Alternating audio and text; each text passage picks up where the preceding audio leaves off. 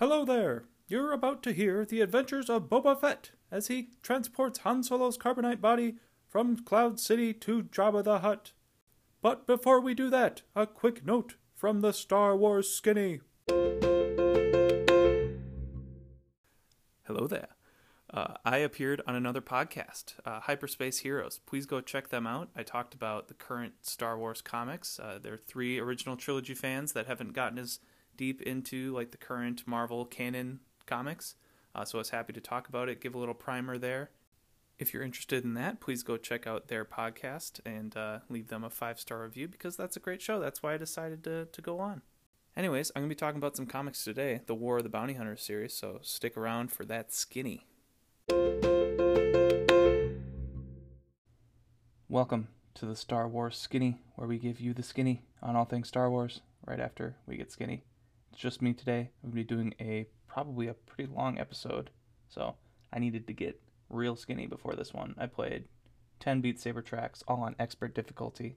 Got broke a sweat, so I'm here to talk about War of the Bounty Hunters. War of the Bounty Hunters is a crossover event for Marvel Comics. So we have our uh, Star Wars mainline comic that started in 2020, the Darth Vader one, um, as well as Dr. Aphra and Bounty Hunters.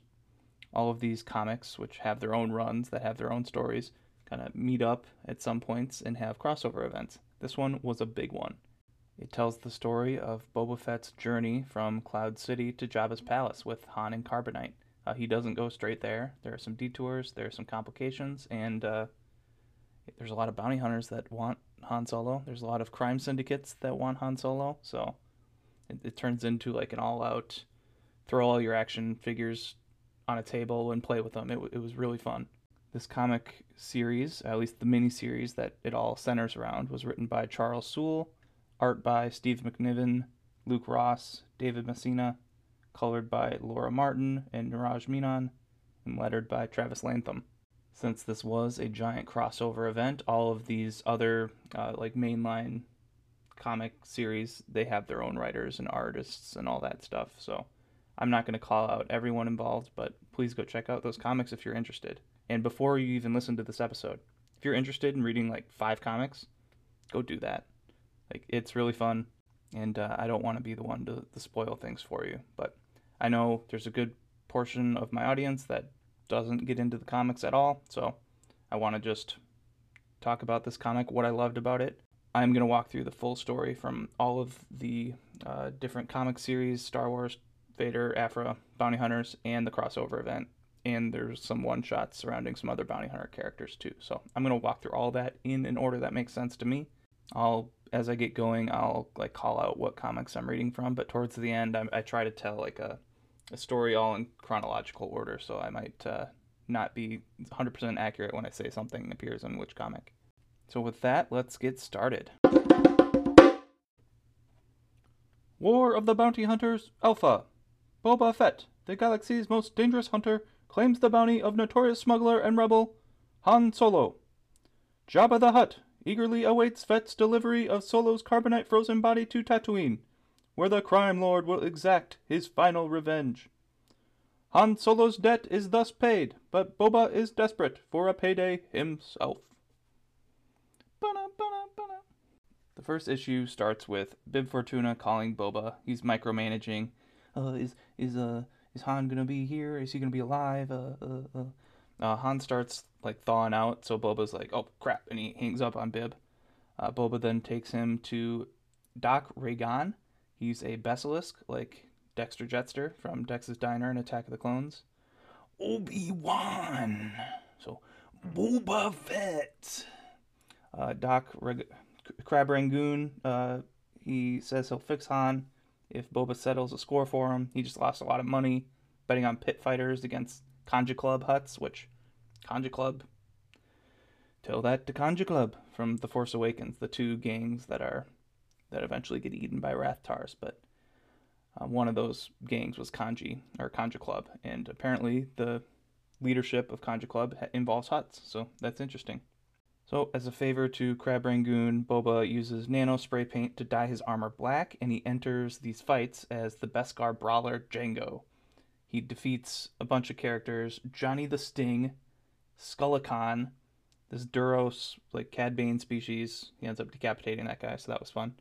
Uh, Big Bot, and then finally Worman Lichter, the guy that, or the I think she, she's like a big spider. Can wrap Boba in webs and crawl around, and she literally looks like a spider. Like she's got the big like, I don't know, the big butt. I don't know what you call that on a insect insect uh, fans help me out there. He kills her with fire and becomes the new champion. Uh, when he leaves, he tries to get his money, but Kanji Club like shakes him down. Like, no, you can't just walk away from this. You killed our our champion, and we had a lot of money invested in her, and he just walks away. Boba then gets back to Crab Rangoon, and he finds him dead, and Solo's gone. Thus begins the War of the Bounty Hunters. War of the Bounty Hunters, Jabba the Hutt, number one.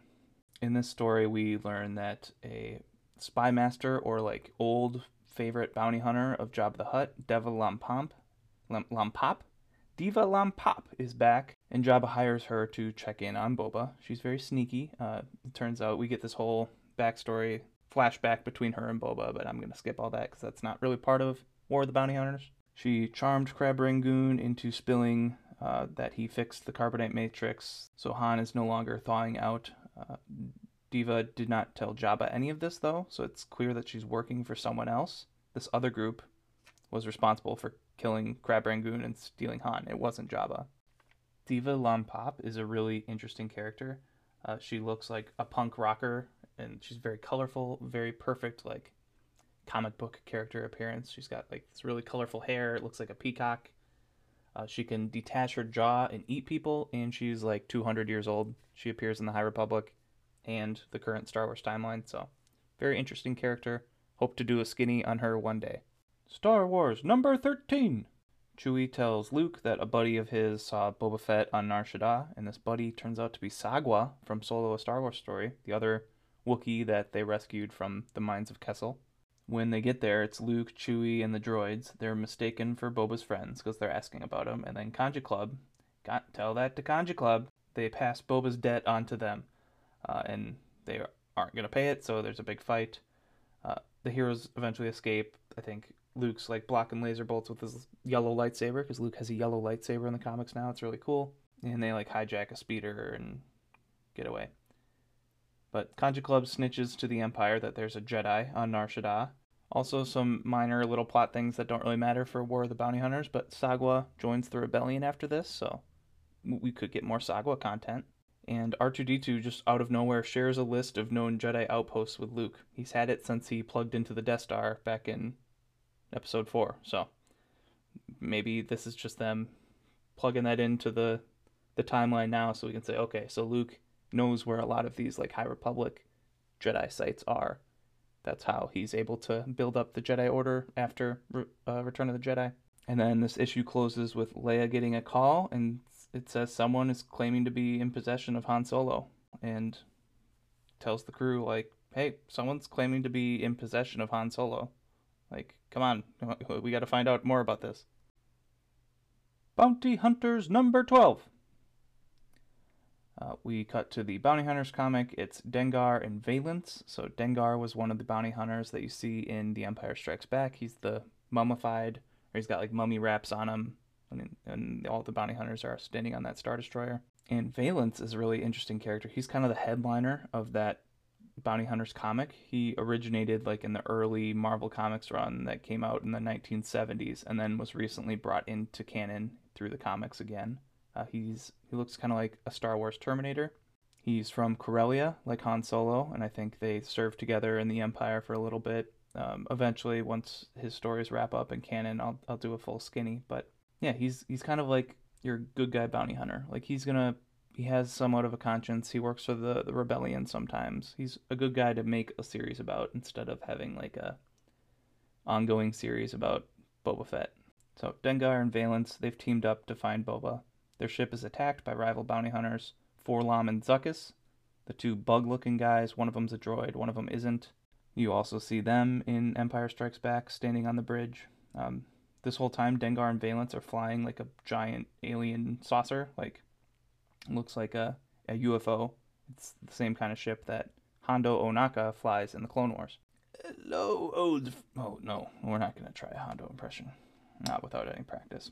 This effort, oh there there it was. This effort is no longer profitable. That was not bad. So 4-LOM and Zuckuss, they were hired by the Unbroken Clan uh, to retrieve Valance and the girl heir to the Unbroken Clan. That's that's a plot line from the Bounty Hunters comic that it it's woven through the War of the Bounty Hunters. I'm probably not going to focus as heavily on that because you want the skinny on the War of the Bounty Hunters. You want to talk about like your main characters from uh, Empire Strikes Back, Boba Fett, your your heroes from Star Wars, Luke, Han, Leia, Chewie, and uh, new characters that you'll meet along the way. Dengar flips on Valance after learning that there's a bounty on him. He knocks him out. Valance ha- is having some dreams about the time that he saved Han, Han Solo, but Han misunderstood that Valance was saving him, and it ruined their friendship. So Dengar's flying the ship with Valance knocked out. Um, he can't fly. He's he's garbage. He gives up and he trades uh, info for their lives. So he tells 4-LOM and Zuckuss, "There's a bounty on Boba Fett. Let's let's all go and do that."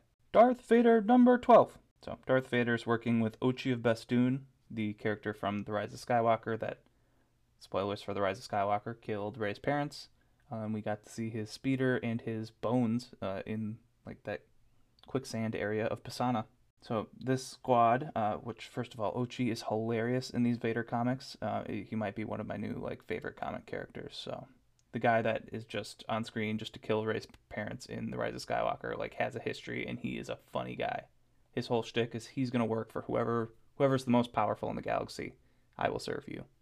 So right now he's serving Vader. Vader's powerful. They visit Baku the Hutt. Uh, I've been calling him Beefy the Hutt because he is swole. Look up a picture of this guy.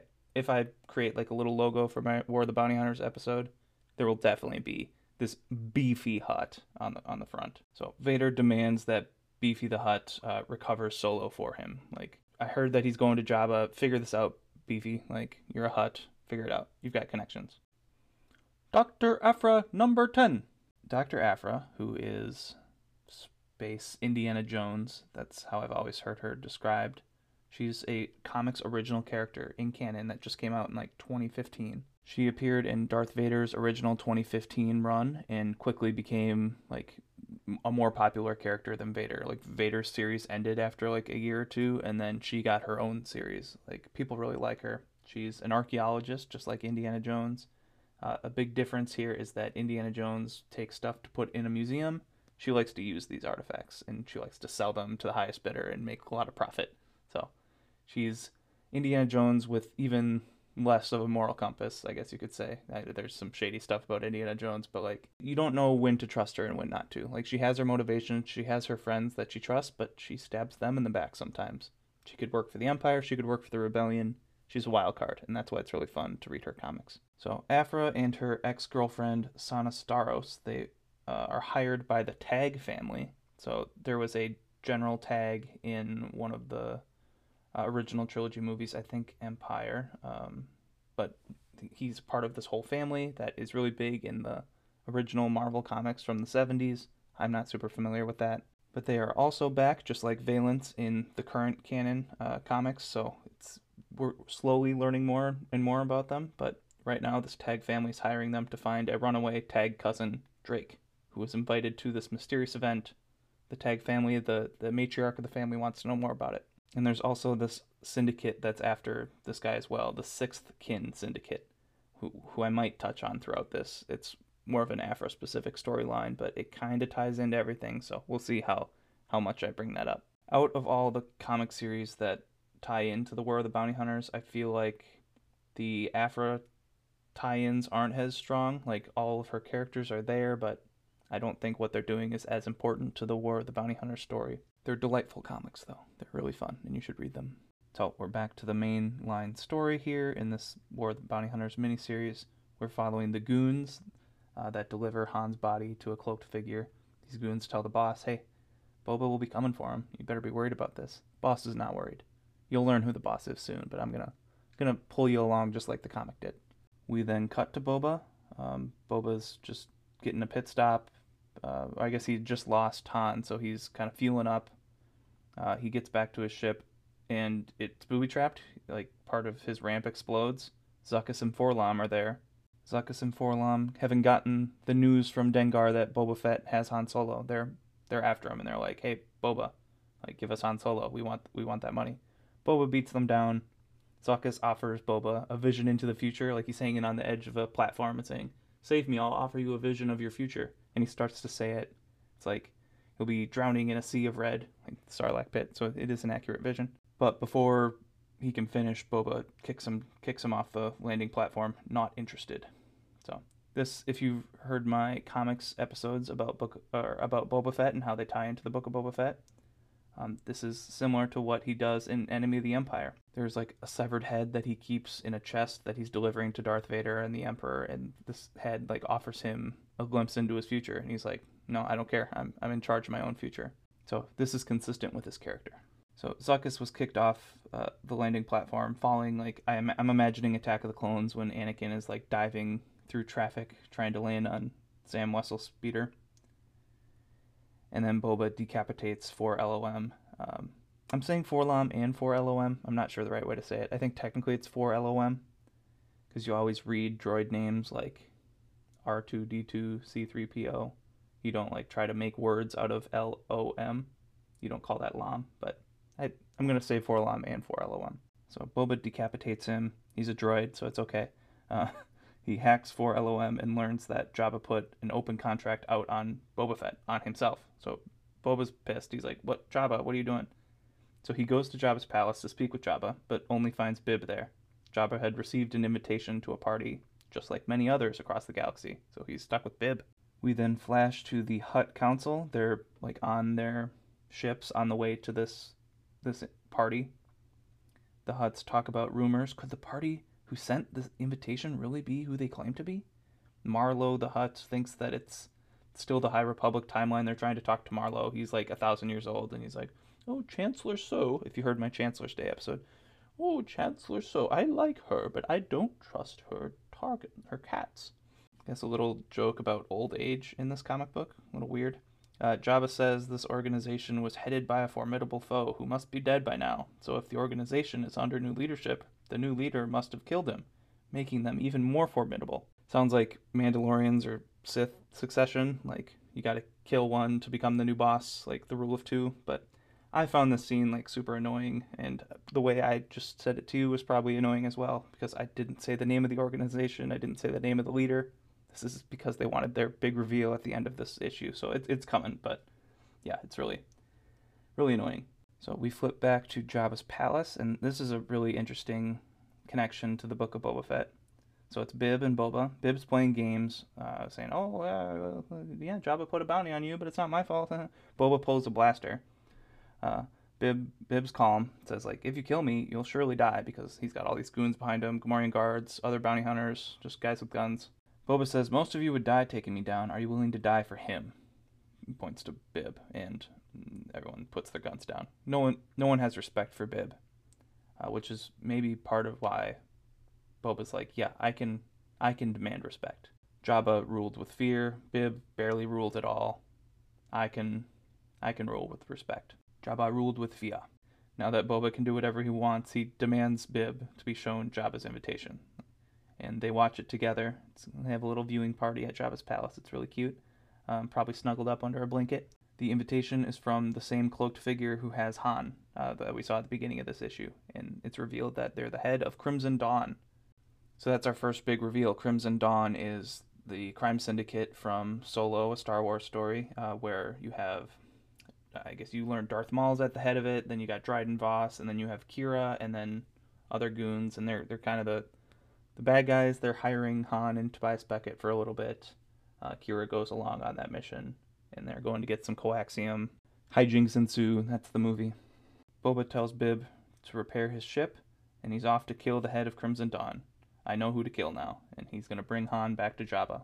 So all the time I'm getting this Bib and Boba content, I'm still trying to figure out like why Bib is the bloated pig who double crossed me or whatever he says in the book of Boba Fett. Like I'm trying to find like how does he double cross him? So maybe there's something about Boba's ship that Bib doesn't repair right to try to get back at him. It's possible. Maybe that story hasn't been told yet because I guess spoilers, I've already read all these comics. I don't think there's a clear example of how Bib double crossed Boba. Boba.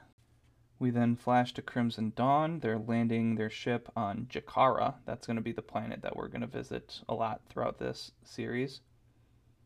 The boss explains the value of Han Solo to the goons. Uh, Han Solo knows very powerful people, people who can put Crimson Dawn on the map. The boss drops her hood. Lady Qi'ra. So, that's the big reveal. The main I wouldn't even call her an, an antagonist, like the big kind of co-star of this series. It's Qi'ra from Solo, Emilia Clarke's character.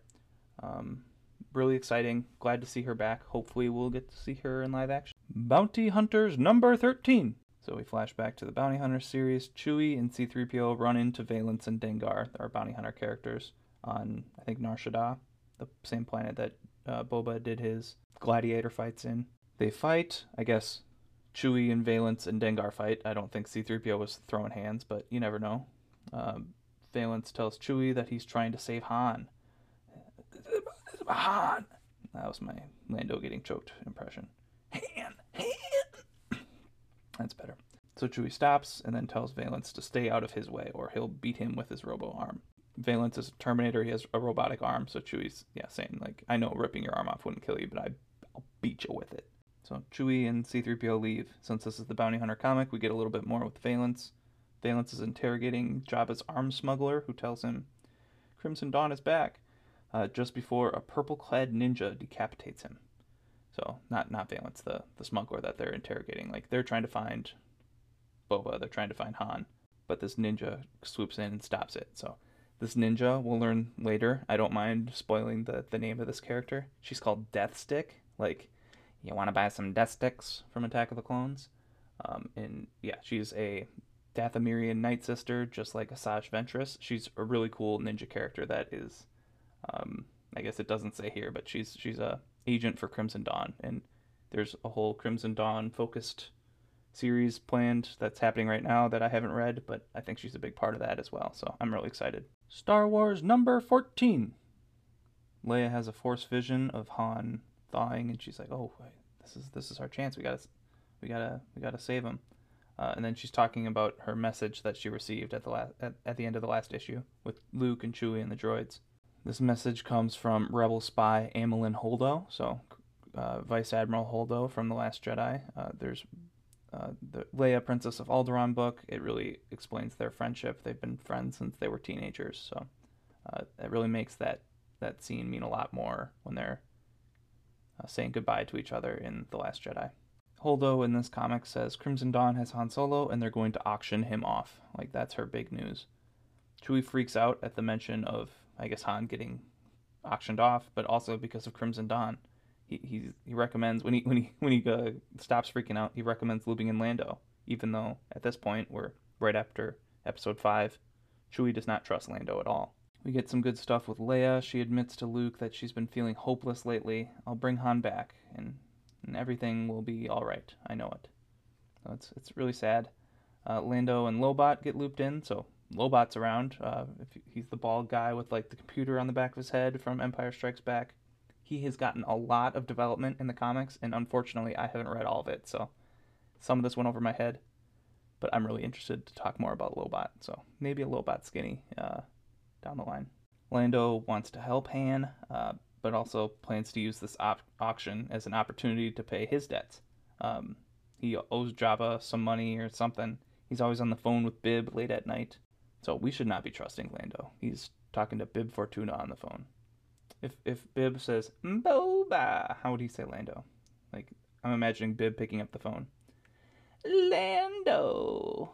Luke then leaves at this point to go run patrols with Wedge. I think that's like the Star Wars mainline uh, comic plot happening that we don't really care about for the War of the Bounty Hunters. Leia, Chewie, and Lando head to Jekara to save Han at this auction. Leia wants to try to win the auction. Lando advises against crossing all of the crime syndicates at once. That's probably a bad idea. Uh, Lando shoves a droid out of the Falcon's airlock when they get there, and I think that's the the Bib and Jabba thing. Like this droid, that's Jabba's payment for something. Again, it has something to do with Lobot too. I don't, I'm not up to speed on that. Before they land, Chewie gets in a fender bender with Black Sun, uh, another one of the syndicates, the, the big green guys that wear like purple robes, and then they crash land on Jekara. Darth Vader number 13. So Baku, or sorry, Beefy the Hutt uh, is leading Vader and Ochi to the location of a bounty hunter that was tracking Boba. So that's how he's able to help. He says, "I've got hunters in the field already. Let's go check in with them." They arrive on the scene and they're ambushed by Ochi of Bestoon's old gang. Uh, he had a gang called the Droid Crush, and they're now under the leadership of IG-88. So this is another bounty hunter from The Empire Strikes Back, the big droid guy. You might remember IG-11 more recently from The Mandalorian. So IG-88 is now in the sandbox, if we're considering this playing with a bunch of action figures. IG-88 hacks Vader's suit and nearly makes Vader cut off his own head with his lightsaber. It's like a why are you hitting yourself? Why are you hitting yourself kind of thing. Like he, he's controlling Vader's suit because he has like the codes to the armor or something. Beefy the Hutt orders an orbital strike to kill the droids, but Vader later questions like why did he wait so long? Was he waiting to see if IG-88 killed Vader? Like Vader does not trust uh, Baku. Vader then looks through the droid base and learns that Crimson Dawn supplied IG-88 with the codes to hack his suit. So then we cut to IG-88, who somehow repaired himself. I think Vader had chopped him down, but IG-88 is reporting back to Crimson Dawn, or I guess we don't know it's Crimson Dawn at this point, but it's like a a, a mysterious-looking cult in the middle of nowhere. And he says, "I quit. Like I don't want to go up against Vader." Um, it's revealed that Sly Moore is like his Crimson Dawn handler. Sly Moore is this is a deep cut. This is from the prequels, I, at least Revenge of the Sith, in the Opera House scene when the tragedy of Darth Plagueis the Wise, when when Anakin is coming into the Opera House scene and he goes to sit by Palpatine, and Palpatine tells his buddies, "Leave us." Uh, Sly Moore is one of those buddies. She's like a bald-headed Umbaran is her species, so they go to the planet Umbara on in the Clone Wars. Sometimes there's a really good arc between Captain Rex and Pong Krell, a Besalisk Jedi like Dexter Jettster again. Um, Captain Rex, that was that was bad. Obi Wan, well, what do you know? But yeah, she's an Umbaran. She's also called the Umbaran sometimes, so she's not actually called Sly Moore. Maybe I, I haven't heard Sly mentioned in this comic comic now that I mention it. So she's always like the Umbaran or Administrator Moore because she works for the Empire. If you couldn't tell by her being associated with Palpatine. Darth Vader number 14. Yeah, that's right. Two back to back Darth Vader issues. Uh, they weren't released in this order, but it, it, felt better to do it in this way for me. Uh, Vader shows up, kills IG 88 again, and then chops off Moore's hand. Moore convinces Vader to let her secure Skywalker at the auction for him because otherwise the Emperor would get suspicious that Vader is going after a Force sensitive boy, and the Emperor will think that Vader is going to overthrow him. And Vader agrees to this. Darth Vader number 15. Yeah, that's right. Three Darth Vader comics in a row because I said Aphra doesn't tie in a lot. I think this Vader series doesn't tie in a lot, at least at the beginning. 15, Ochi learns that Baku the Hutt, Beefy the Hutt, is working for Crimson Dawn. So they also try to recruit Ochi, and Ochi's like, no, Crimson Dawn? Never heard of him. I work for Vader. Vader's the most powerful. I'll continue working for Vader. Scram. Dr. Aphra, number 11. Meanwhile, Dr. Aphra and Sana Starros, her ex-girlfriend, they find the Tagge runaway aboard a derelict ship with spooky little buggers that are like crawling all over the place, coming out of bodies and it's nasty. So remember, they're hunting a bounty, this Drake kid. Another bounty hunter is also there, Dirge. So Dirge is this is the character from the original Clone Wars, like the 2D micro series that they would put on in like minute segments on Cartoon Network, like in between shows. He's like made of goo or something, and he's like stuck inside like a, a robot suit so that he can walk around, but like he's a monster and he's a bounty hunter and he fights with Obi-Wan a lot in the the micro series. So Dirge is now canon. He's appearing in the Dr. Aphra comics. Uh, Aphra uses him as bait and airlocks him. They were kind of working as a team though, so, so she really stabbed him in the back. I, I don't think it ever reveals who Dirge was working for because they find the dead body of the kid or the the uh, Tagge cousin that they're looking for, and he's already dead. And then Dirge shows up. So unless Dirge is lying, like I think there was somebody else, the maybe the the sixth kin that is involved in the Aphra storyline that killed the guy. Again, not super important. Aphra searches the guy's body, finds a Crimson Dawn invitation, and brings it back to the Tagge family. Uh, like, yeah, Crimson Dawn. Have you ever heard of these people? Uh, and then the Tagge, the Tagges are like, okay, we got to send Aphra to the auction in Drake's place. Let's let's figure out what's going on. War of the Bounty Hunters, Boushh, number one, I suppose. Uh, this is another like one shot from the perspective of Boushh, who's not one of the bounty hunters that you see in The Empire Strikes Back, but is actually the bounty hunter that Leia is pretending to be when they're breaking Han out of Jabba's palace in Return of the Jedi. So Boushh is an Ubese, and he has like this gang with him that are all Ubese that are that were exiled from the planet Uba. Uba. Um, so they're all exiles and they want to get back. So they're working as bounty hunters to make enough money to, I guess, one day buy themselves back into Ubizian society. Sounds like they committed some crimes, and any crimes could not be tolerated on on Uba. So Crimson Dawn hires Boushh and the gang to kill the whole Tagge family. Like the Crimson Dawn is not messing around. They're like this Tagge family, they're up to no good. I still don't know what they're up to, but they're up to no good. They're unhonorable. They exploit their workers. That's what Crimson Dawn says to convince Boushh to go after them because Boushh is a very honorable guy. So the Ubese infiltrate uh, TaggeCo and they capture the board. The matriarch, Lady Domina, who has been working with Aphra in the Aphra series, offers them passage home uh, in exchange for giving up the name of their employer. So that's what matters most to the Ubese. They're only working as bounty hunters so that they can get back home. So if the Tagges can get them back home, fine. They say Crimson Dawn hired us. So now the Crimson Dawn has made a big enemy in the Tagge family. I don't know how big because I don't know much about them, but a big enemy. Bounty Hunters number 14. So we're back with Dengar and Valance. They flee from the mystery ninja, Deathstick, uh, to Dengar's mechanic. Apparently, Dengar is also from Corellia, and he used to be a street racer just like Han Solo. So he has his uh, friendly mechanic that they're going to visit. Dengar sneaks away and calls Bib. So Bib is getting a lot of phone calls. Let's see how he would uh, pick up the phone when Dengar calls. Dengar! Uh, and Dengar asks to speak with his fiancee, Manaroo. Um, if you've read any of the Legends Dengar content, uh, him and Manaroo are very much in love, and uh, you don't kidnap Manaroo, and that's what Bib did. So Bib is holding her prisoner until Dengar captures Boba. Dengar's pissed about this. Dengar's mechanic says to Dengar that Valance's human heart is going to die soon. Like she had done a scan. Dengar doesn't care. He doesn't tell Valance about this. Like as long as Valance lives for like the next day, that's long enough to get Boba. Like that's fine. Dengar's not a nice guy. He's willing to stab people in the back, but like he has a heart. Like he he, he loves his fiancee Manaroo. The mechanic tells Dengar of the siege of Mandalore and Crimson Dawn's rise to power under Dryden Voss, post Shadow Collective, which we see in the Clone Wars.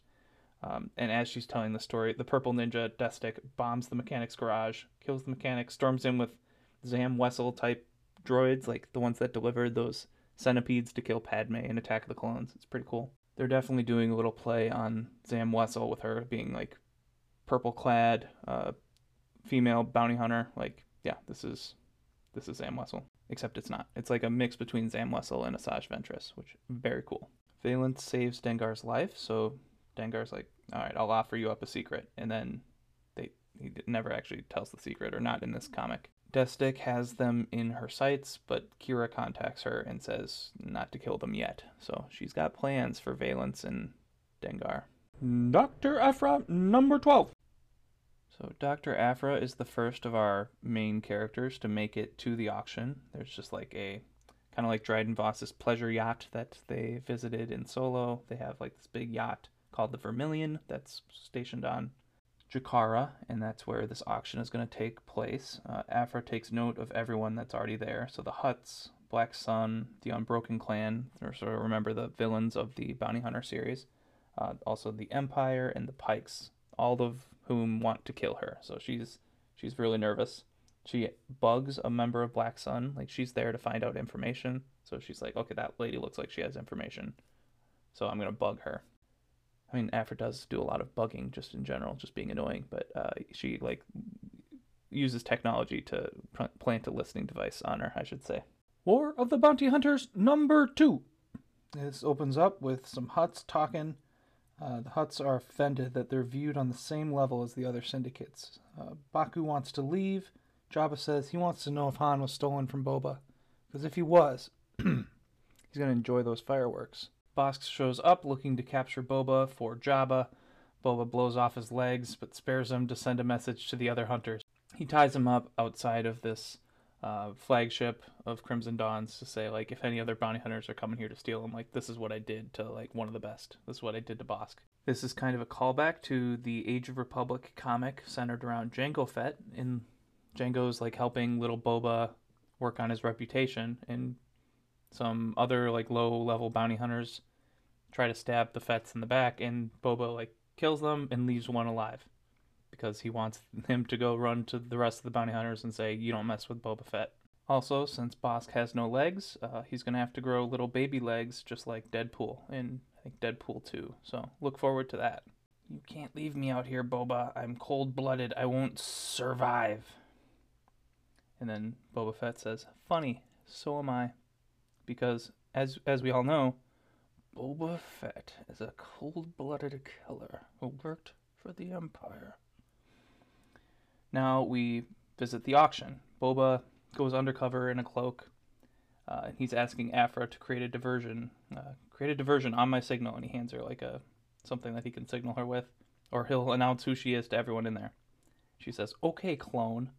She recognizes his voice from hollow recordings of the Battle of Coruscant, uh, the opening battle in Revenge of the Sith when Grievous kidnaps Palpatine. Qi'ra takes center stage and welcomes everyone, brags that she did what no one else could. She captured Han Solo. Qi'ra begins the bidding. Some of the smaller syndicates bid early. Sly Moore is there, and she's using the Force. I guess she has the Force. She's using the Force to stop like the weak-minded people from bidding, but there are Hutts there, and Hutts cannot be mind tricked. So the bidding for Han Solo just ends up going between different Hutts.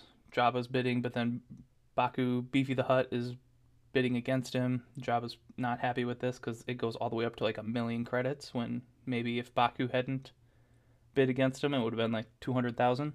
But then, before Qi'ra can give Han over to Jabba, Vader shows up and demands Solo. Han Solo belongs to me.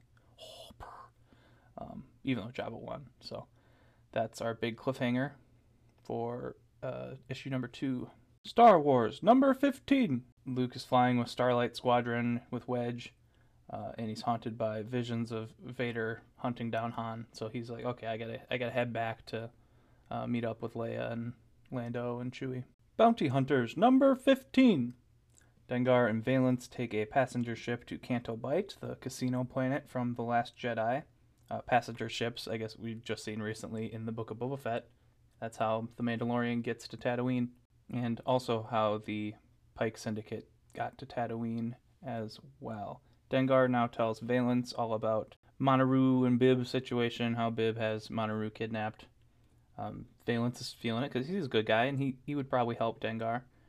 Um, they then go to the Sixth Kin, which is that crime boss that I told you about, that other clan syndicate that's kind of low level, but they operate out of Canto Bight.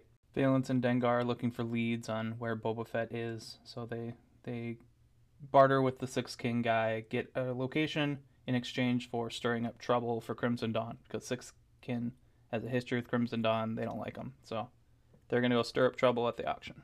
On their way out, Deathstick ambushes them again. She kicks Valance off a landing platform. Uh, he's indestructible though. I think he crashes through a window. He'll be fine. Dengar is about to die, but then he gives up some sort of info that spares his life. Uh, but he doesn't tell Valance what it is, so we don't we don't know what it is yet. War of the Bounty Hunters 4-LOM and Zuckuss, number one. This is another one shot following our little bug boys. Uh, Zuckuss is crying on Nar Shaddaa about 4-LOM's death by Boba. He reminisces about their first hunt for this little droid doctor, uh, a mosquito looking fella. Uh, the same droid doctor now trades with Jawas on Tatooine, and he gets his hands on 4-LOM's head. So apparently, after Boba was done with him, he just threw it in the sand. Some Jawas got it. So apparently, 4-LOM and Zuckuss had killed a mosquito guy, but it was the brother of the actual doctor that is evil and wants to kill them. Uh, so now he wants revenge. Uh, this doctor creates 4-LOM a mech suit, so he puts 4-LOM's head on like a big monster and hacks him and says, You gotta kill Zuckuss.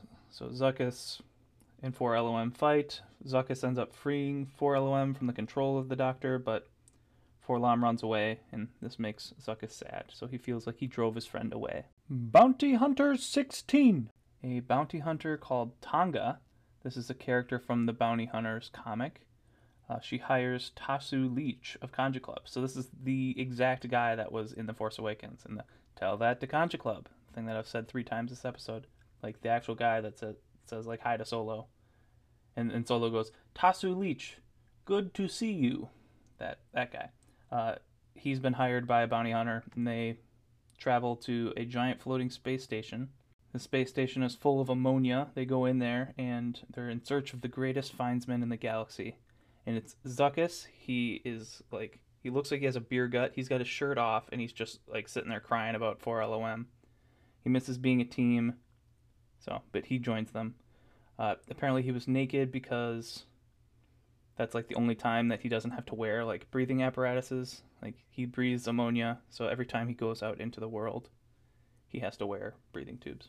War of the Bounty Hunters number three. Uh, everyone watches as Vader and Jabba argue over Han. Boba's watching and making small talk with Leia, Lando, and Chewie. They're like watching from the same spot and they're not killing each other yet. It's kind of funny. Uh, Leia orders Chewie to take Boba down quietly, uh, but Boba wants a distraction because Aphra's failed him. Apparently, Aphra's like she's scared of Vader because she's stabbed him in the back, and Vader does not uh, let people who stabbed him in the back uh, live. So Aphra's not going to give him a distraction. He's going to create his own. He starts trash talking with Chewie. Uh, he shows off his Wookiee braids. He's got like these braids hanging from his armor, and apparently they're Wookiee hair. He says, uh, "Aunties and uncles, maybe." And yeah, that pisses Chewie off. Lando tells uh, Chewie in the best line of this entire comic book, "Beat his ass, Chewbacca." Boba sets Chewie on fire. Lando puts it out with his cape. So it was a very cute moment uh, because they didn't trust each other, and now Lando's given given up his cape cape for Chewie, and Chewie knows how much he loves his capes. Boba says, "Don't get in my way. I'm just trying to make a living." A simple man making his way through the galaxy. Lando offers to Boba to just pay Jabba's price for Han, but Boba's stubborn and says, I have a bounty. I have a client. It is that simple. He cares about his reputation. He wants to get more work. He's not going to just get paid off and screw over Jabba. Vader threatens to cut the Hutts out of the Empire, so Jabba just backs right down. He's like, okay, you can have Solo. Like, that's more important, um, having a deal with the Empire. So then Qi'ra's like, great, okay, Darth Vader, pay me a million credits. And he refuses to pay, which I don't know why he refuses to pay. He's, I think it's because he doesn't want the Emperor to know that he's here. I don't know. They're the Empire. They have tons of money. Whatever. Plot uh, Vader draws his lightsaber to intimidate her, and she says, Not everyone is afraid of you. I'm not scared of you. And they have a duel. Uh, Qi'ra has little daggers, kind of like what Dryden Voss had in Solo. Uh, Vader compliments her training, says it's familiar. Um, it's Maul that trained her, I bet. Uh, he force chokes since she's countering the saber lashes, uh, but then so she's getting force choked, but then she presses a button on her daggers and like little thermal detonators drop out and explode, creating some distance between them, stopping his concentration. Vader says, A feeble attempt. And uh, she says, Nothing about me is feeble. So good good one liners from Qi'ra. We don't have a ton of those because she was only in the one movie. Boba's got Vader in his sights, but he guesses that Vader would just deflect it like he did to Han on Cloud City, so he doesn't do it. Veda, Veda, Vader, Darth Vader, has uh, Qi'ra beat, but then he senses something and he looks up and he senses Skywalker. Qi'ra flees, uh, takes her moment and gets out of there. The Empire patches Vader in with Luke, uh, so Luke is in contact with Vader in his X-wing flying above the planet. Vader threatens to chop Solo in half if Luke doesn't turn himself in. Star Wars number 16. Luke is terrified of having to face Vader again. He's having nightmares as he battles TIE fighters above Jakara, above the auction. Leia asks him, she patches in like the comms and says, like, can you face Vader as a distraction so we can go get Han? And Luke tells her no. I'm not ready. Dr. Aphra number 13. So Aphra's on the auction floor getting stared down by Vader, and but then she realizes that that's not happening anymore. She was like frozen in place for like minutes, just terrified of what was going to happen. But Vader's distracted with Qi'ra, with Luke. She can she can go now. Um, so nothing happened to her. Uh, she's terrified because she left Vader for dead on Tython. That's the planet from Mandalorian season two, where Boba Fett was reintroduced, the little seeing stone that Grogu sat on she had brought Vader to Tython because she said that's where the rebel, rebel base was, and then she took him to like a circle of kyberite, like pure kyberite, and it just like overwhelmed his senses. And then she hacked his suit or something so that he couldn't move, and then told the Empire that he was on a different planet. So she really screwed him over big time, uh, and that was really so that she could give the rebels like a couple more weeks to like get situated on Hoth Vader didn't know that they were on Hoth yet, but she knew it was just a matter of time. So Aphra, her allegiances, in this case, she's working with the good guys. Uh, the good guys, bad guys. Uh, she has a, a crush on someone in the uh, Rebel Alliance. So Aphra and Sana, they knock out the bugged Black Sun member that they that they had, and then they steal her necklace. When she's knocked out, they find out she's a Crimson Dawn spy who had infiltrated Black Sun. Like the necklace had encoded data about Crimson Dawn that would be valuable to the Tagge family. So they're like, oh yeah, we're, we're keeping that. Dr. Aphra number 14. So Aphra and Sana, they get locked up by Crimson Dawn for theft, and they're reunited with some of their friends from that comic series, the Sixth Kin Assassins. Uh, these two assassins were hired to take out some guy at the auction, Cray, who is also like their father figure. It's a little confusing to me um, Deathstick had stopped them and indicated, like, indicating that this guy is a Crimson Dawn agent. He's protected. So the Dawn has spies everywhere. So all these guys are in prison. Aphra and these assassins. They all break out. Aphra like hijacks a big robot and kills that Crimson Dawn spy. Um, but these kids are sad about it because he was also their father figure. Again, I don't know what's happening. Um, they go back to the Crimson Dawn vaults to find that necklace. They find Qi'ra putting it back. Like in in its secure secure place. So it's very very valuable to the highest member of Crimson Dawn. And then Deathstick drops from the ceiling to fight them again. Dr. Aphra number 15. So I just did three Dr. Aphras in a row too. I was just really excited to get to this moment, and it doesn't really impact any of the other stories. Um, because Dr. Aphra is an archaeologist, most of her stories have like a cool artifact. This one, in that Crimson Dawn vault, she finds a thought dowser. The Thought Dowser is an artifact of like dark side force energy. It was used by the Ascendant, which is a Sith cult, according to Aphra. But I find that really interesting because Grand Admiral Thrawn, his like government back in his galaxy is called the Chiss Ascendancy, and there's some forcey stuff going on there too. So I wonder if it's connected. Hopefully, in the coming years, we'll we'll get more stories between Thrawn and our galaxy, tie some things together. She said this tech is so dark, even the Sith avoided it. So it's dark side tech, but not necessarily Sith. Like more hardcore than the Sith, which is insane. So Aphra turns it on naturally, uh, and this makes Deathstick stab herself. Like it's kind of like a voodoo doll thing. Like Aphra says, wouldn't it be great if Deathstick just stabbed herself? And it happens. It knocks Aphra out. Her arm goes all Infinity Gauntlet, like in the Avengers movies when somebody snaps the Infinity gauntlet with all the stones in it, like their arm just turns to like black. War of the Bounty Hunters number four. Luke is taunting Vader and lures him away in his X-wing, so Vader uh, hops in his Tie Fighter and chases after him. Han's getting loaded into an Imperial shuttle. The Hutts are questioning Jabba, like, why aren't we taking him?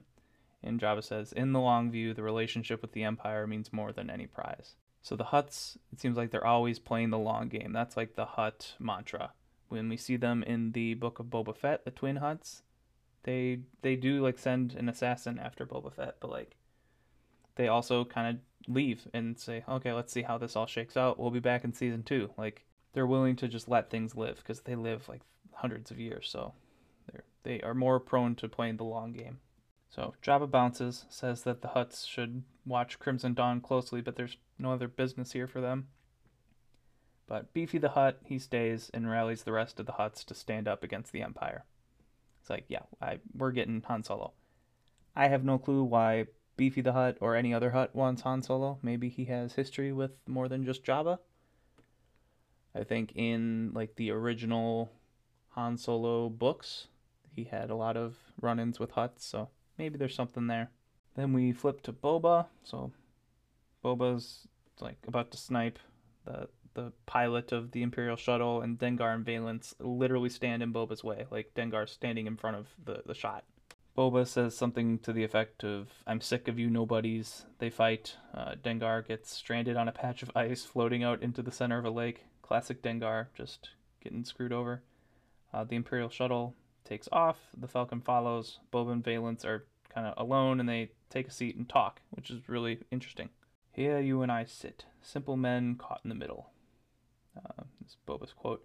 Valance is angry at Boba for what he did to his mentor, Nakano Lash. Oh, so see part three of my Boba Fett comics ep- episodes uh, to see what that's all about.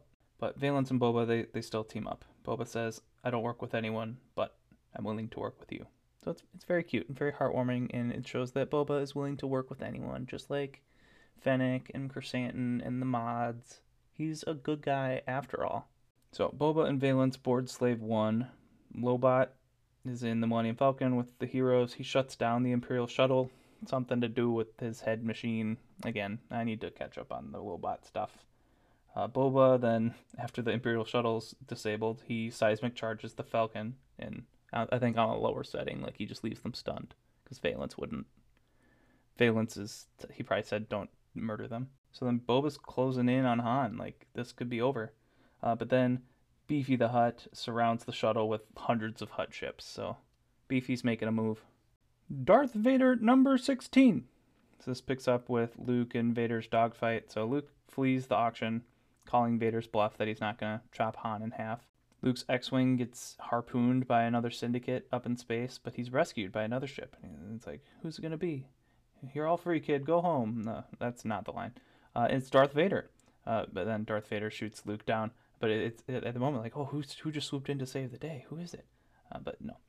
Uh, Sly Moore then contacts Vader, kind of distracting him while Vader's going in him for the kill. And then the droid crush kind of swarm Vader's tie like buzz droids.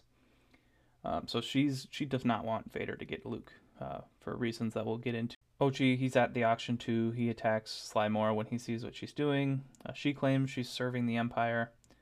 Uh, it's they're they're gonna have their fight. We'll we'll see how that ends up. Uh, the droid crush, they land near Luke and they repair his X-wing for him. So Sly Moore is repairing Luke's X-wing. Like she she does not want Vader to catch him. Sly Moore versus Ochi. Sly tells Ochi that Vader fears Luke. He fears that he'll be replaced by Luke. Um, so it's kind of getting at Ochi like maybe Vader isn't the most powerful being in the universe.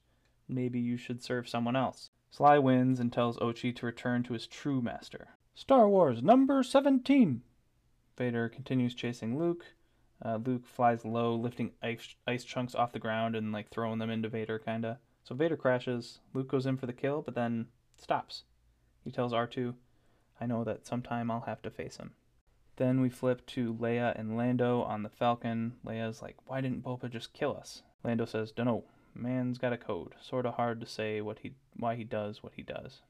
Lando fixes the ship. This is a really cute scene. He starts talking to L3 when he's fixing it. Very sad. Chewie pulls him up from the belly of the Falcon. Chewie runs off to pilot after this, and so the ship is fixed. But Lando takes a moment, just sitting, sitting there in the Falcon, and says thank you to, thank you to the ship, thank you to L3. It's real cute.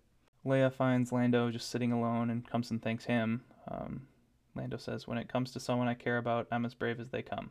Bet on that." And Leia says, "Well, stupid. That's what the rebellion is. We're helping people that, that we love. Uh, bas- basically welcoming Lando to the rebel- rebellion officially. He's made his peace with Chewbacca. He's made his peace with Leia. He's all in.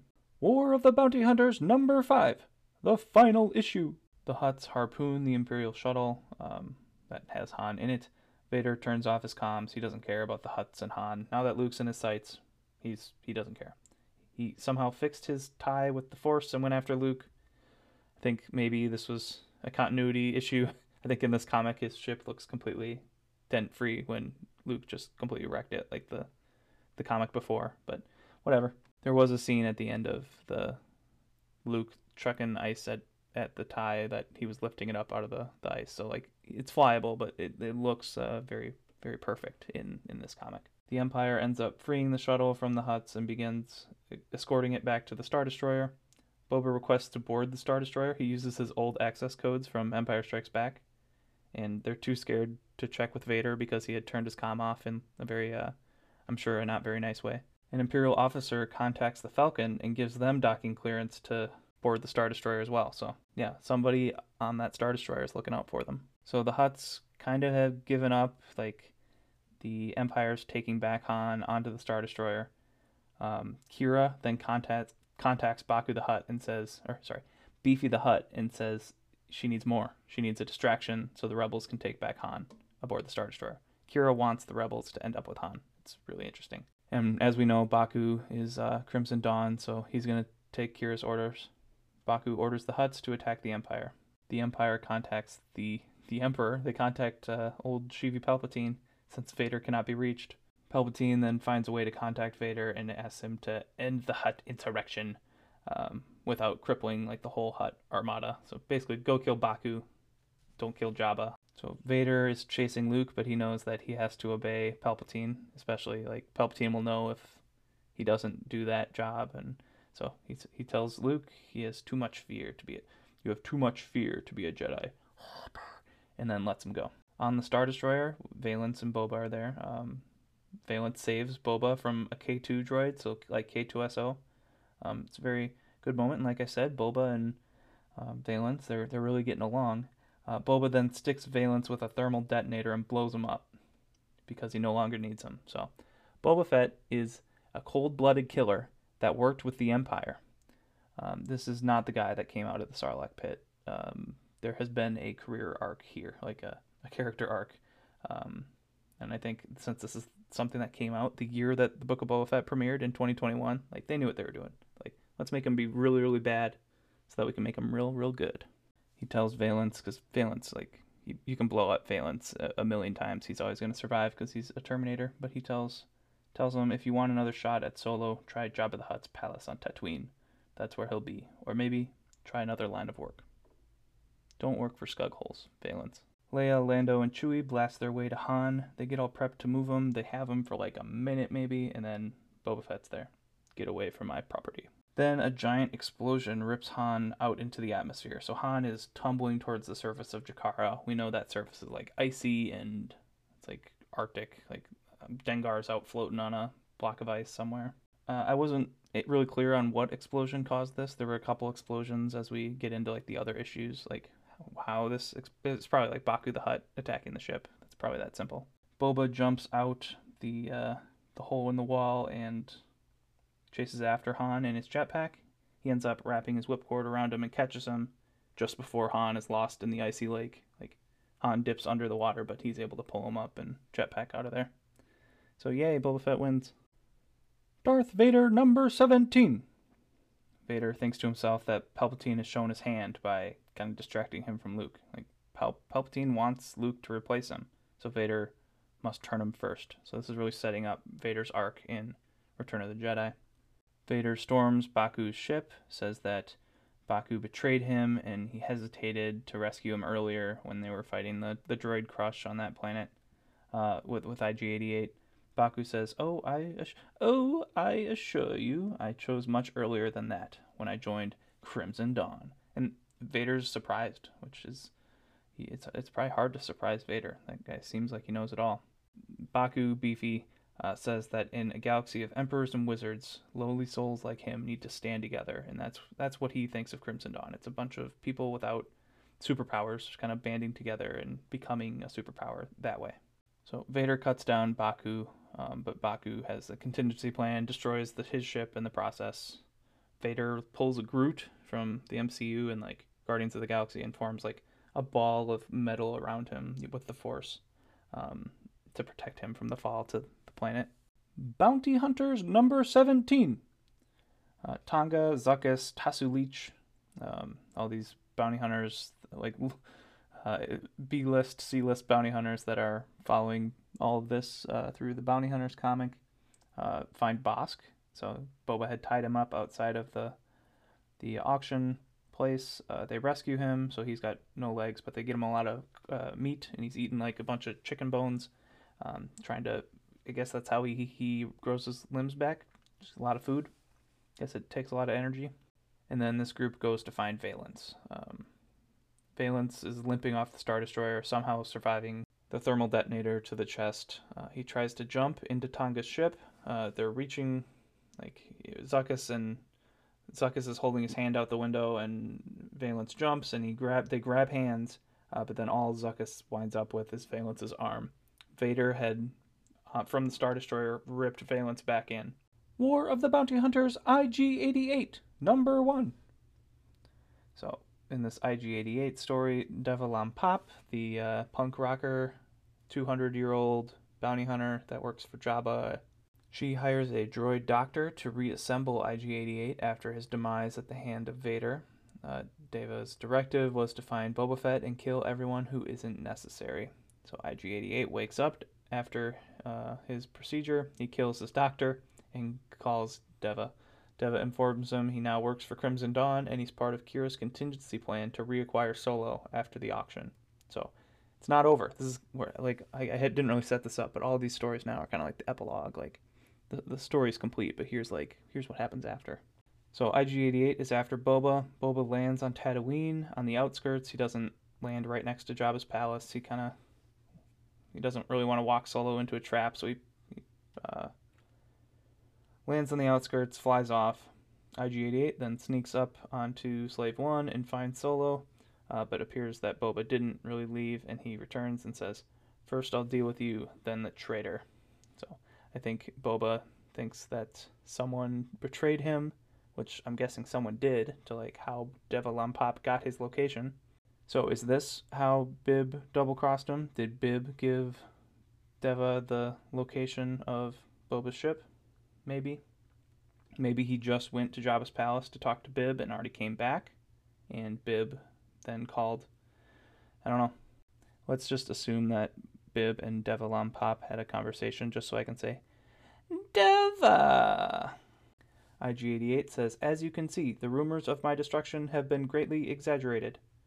Which is a joke because that's what Boba Fett says in Dark Empire when he first shows up and talks to Han. Like, the rumors of my death have been greatly exaggerated. After he falls in the Sarlacc pit. Good stuff. IG-88 shoots Boba to the ground and returns to Solo, gets his eyes on the prize, but then Boba shoots a pipe over IG's head and it freezes him. So Boba had ins- installed in case Han thawed out again. But uh, between IG-88 and Cad Bane, uh, when you shoot Boba to the ground, maybe finish him off. He wears a lot of armor. He's not dead. Like, let's uh, learn our lessons here. So Boba Kip kicks IG off the ship and leaves him alive though. When IG-88 thaws out, he's his chip that's containing Deva Pop's orders gets fried, so he's free. And his his quote is it's a really fun comic. I, I didn't really set this up, but it is a really fun comic, and it's all about like the meaning of life. It's it's good stuff. I will improve my programming. Unlike those that breathe, I am but a machine, and for one such as I, time means nothing.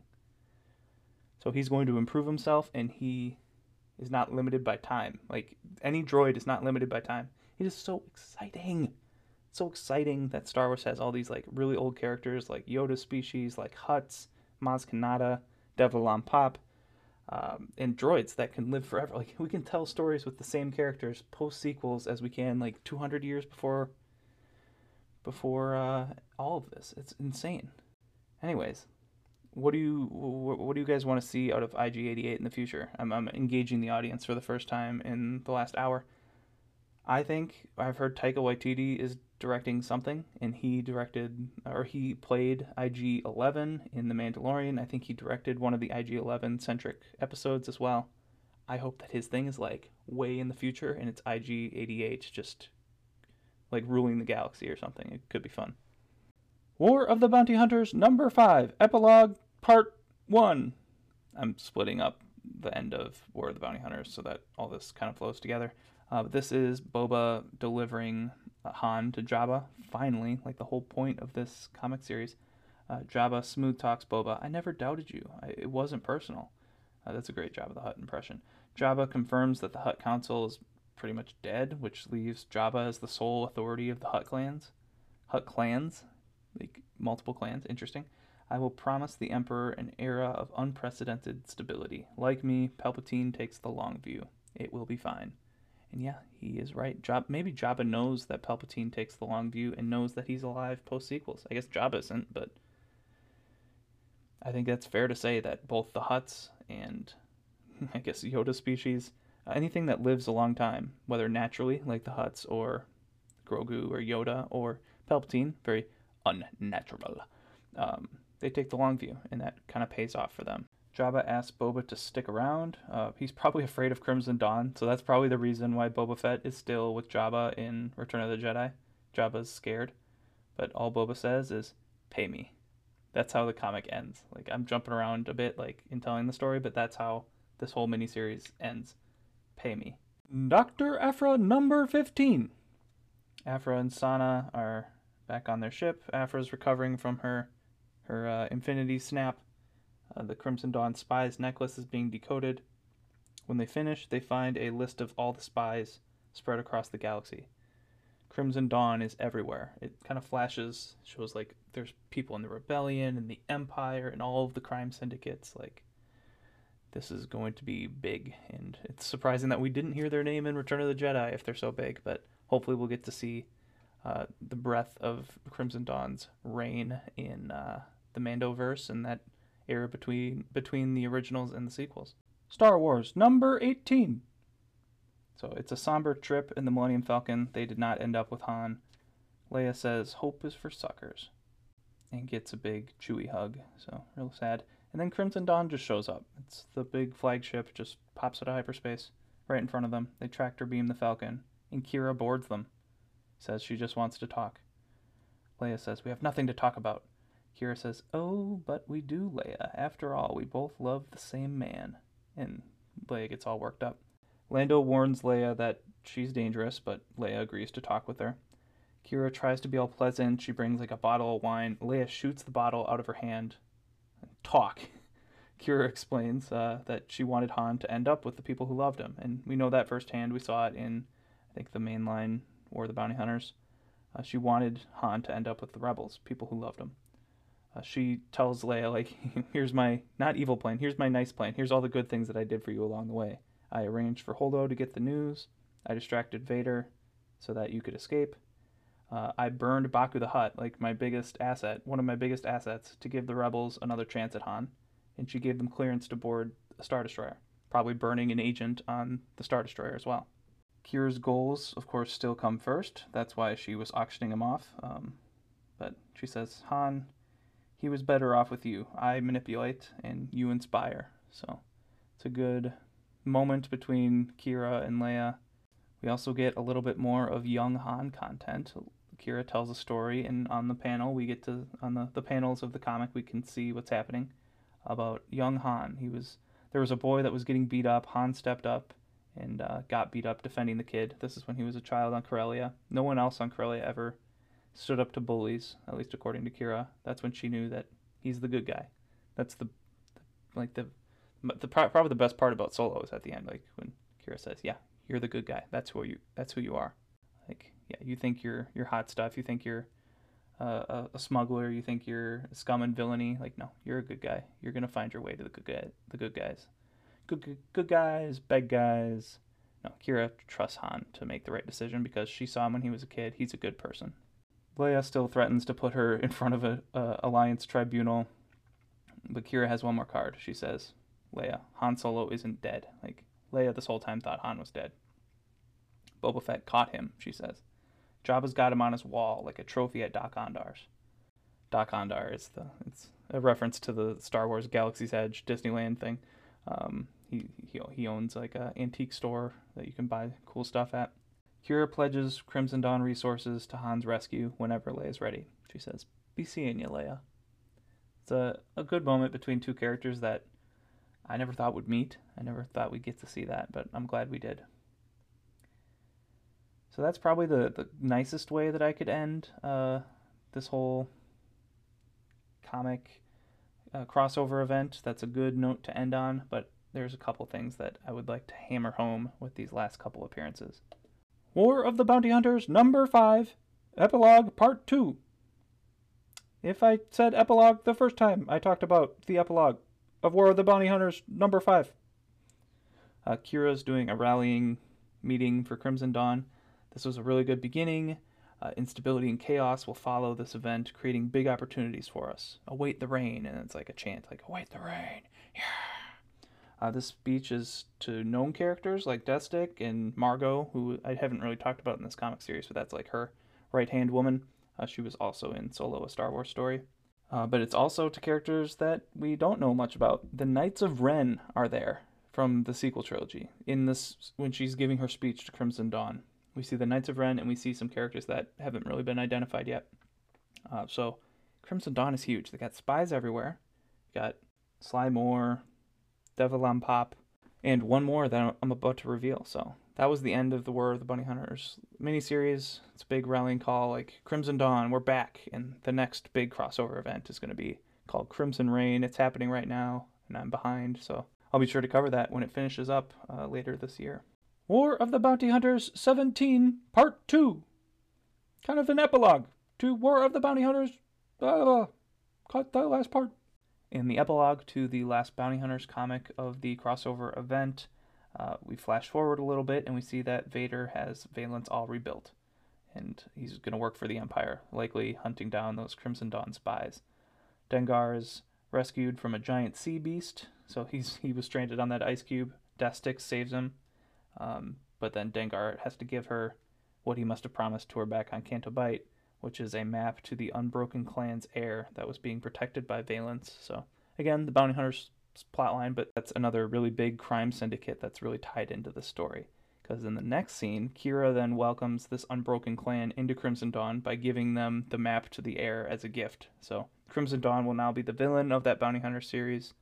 They've grown even more powerful by having another syndicate under their umbrella. Darth Vader number 17, part 2. Uh, we cut to Ochi. He's defeated Sly Moore. I guess they fought again. Uh, Ochi arrested her and brought her to Mas Amedda, the big blue guy with the horns, uh, Palpatine's like right hand man, uh, for trial. Uh, Vader storms in and chokes Sly with the Force, but a hologram Emperor interrupts him. Palpatine then orders Vader, like, hey, stop, uh, and find Crimson Dawn's. Okay, let me try that in a Palpatine voice. Find the Crimson Dawn spies and kill them. Kill them all. That's not a quote, but I just wanted to read it like that. Uh, he gives Vader a legion of Death Troopers, so the the the guys with the funny voices, uh, but spooky like green eyes that were in Rogue One. They're kind of Krennic's goons in that movie. But Vader he wants assassins, so he tells Ochi, "Hey, go go to the League of like he says just the League, but I think it's like the League of Master Assassins. The League of Assassins must be taken." Um, like Fennec Shand is a Master Assassin, so is Ochi. So he goes to this league they he's like, hey, work for the they work for the Empire now. Like let them know that. So Ochi goes there, and then the, the league's like, yeah, we got a we got a surprise for you, Ochi, and they show him that they have Qi'ra captured. So Ochi's like, does anybody else know about this? And they're like, no, like we wanted to tell you. And then Ochi kills all of them, and then frees Qi'ra. He bows down to her, and this really demonstrates that Vader's not the biggest power in the galaxy anymore. Ochi serves the biggest power in the galaxy. That power is Qi'ra at least from his perspective. But that that's a really, if you're following that through line through all of the War of the Bounty Hunters, that's really powerful. That like Ochi has recognized the power of Crimson Dawn is even greater than the Sith, the dark side. Does he go back to the Emperor at some point in the next 30 years, or is he still working for Crimson Dawn when he kills Rey's parents? Like, does it go that far? That's why I wanted to end on it because it's just a mind that there's so many mind blow mind blown things throughout this whole series, but like that's the big one for me. It's like what what are they going to do with Ochi now? And I know he's appearing in the Crimson Reign series. I think he still might be working with Vader a little bit, but like this is a really interesting character to me, and I, I want everything about Ochi. I want an Ochi book. I want an Ochi TV show. I think he's going to show up in the Shadows of the Sith book that features Lando and Luke uh, around the time that they go to Pasaana and Lando stays there. I think he'll appear in that. I think that's a sure bet, but I want more Ochi. So that's the last piece of this big crossover event. So I'd like to thank you for listening to my thoughts on this. It was a bit of a recap of everything, but I had a couple freakouts along the way, like the Ochi stuff. Like I'm really passionate about that, and I want to see where they go. Um, it is really excited to see. It is really exciting to see Qi'ra again. uh, and I love all the interactions between our characters that we haven't seen on screen together in forever. Like you got Luke, Leia, Chewie, Lando, in their prime, all talking to each other. It's really fun, and I hope you go and give this comic a shot because I did cover everything, but like I'm covering what happened and I'm describing some of the art in there, but like the art on some of these are fantastic. Um, I read some Marvel like superhero comics too, and I think these comics are up there with like some of the best uh, Marvel comics that have been put out. So I'd highly recommend going and tracking down at least the the trade paperback for the miniseries War of the Bounty Hunters, which is just the first story that I told, Alpha, and then one through five. You'll get the majority of the story that way. Um, but of course, if you need things filled in, let me know. Come and listen to this again. Whatever you got to do. So, thank you for listening. This was the Star Wars Skinny. I hope this episode turns out to be semi skinny. I'm hoping it's under two hours. Uh, I don't really have a good sense of how long I've been talking. So, um, yeah, you can find me on Twitter at Star Wars Skinny, Droopy McCool35 on uh, TikTok and Oculus see you for the next one. I don't know what the next one's going to be. I'm going to start transitioning into Kenobi stuff soon, but I think there's a couple things left from Boba Fett season that have to get uh, that have skinnies that need to be given. So we'll see you see you then.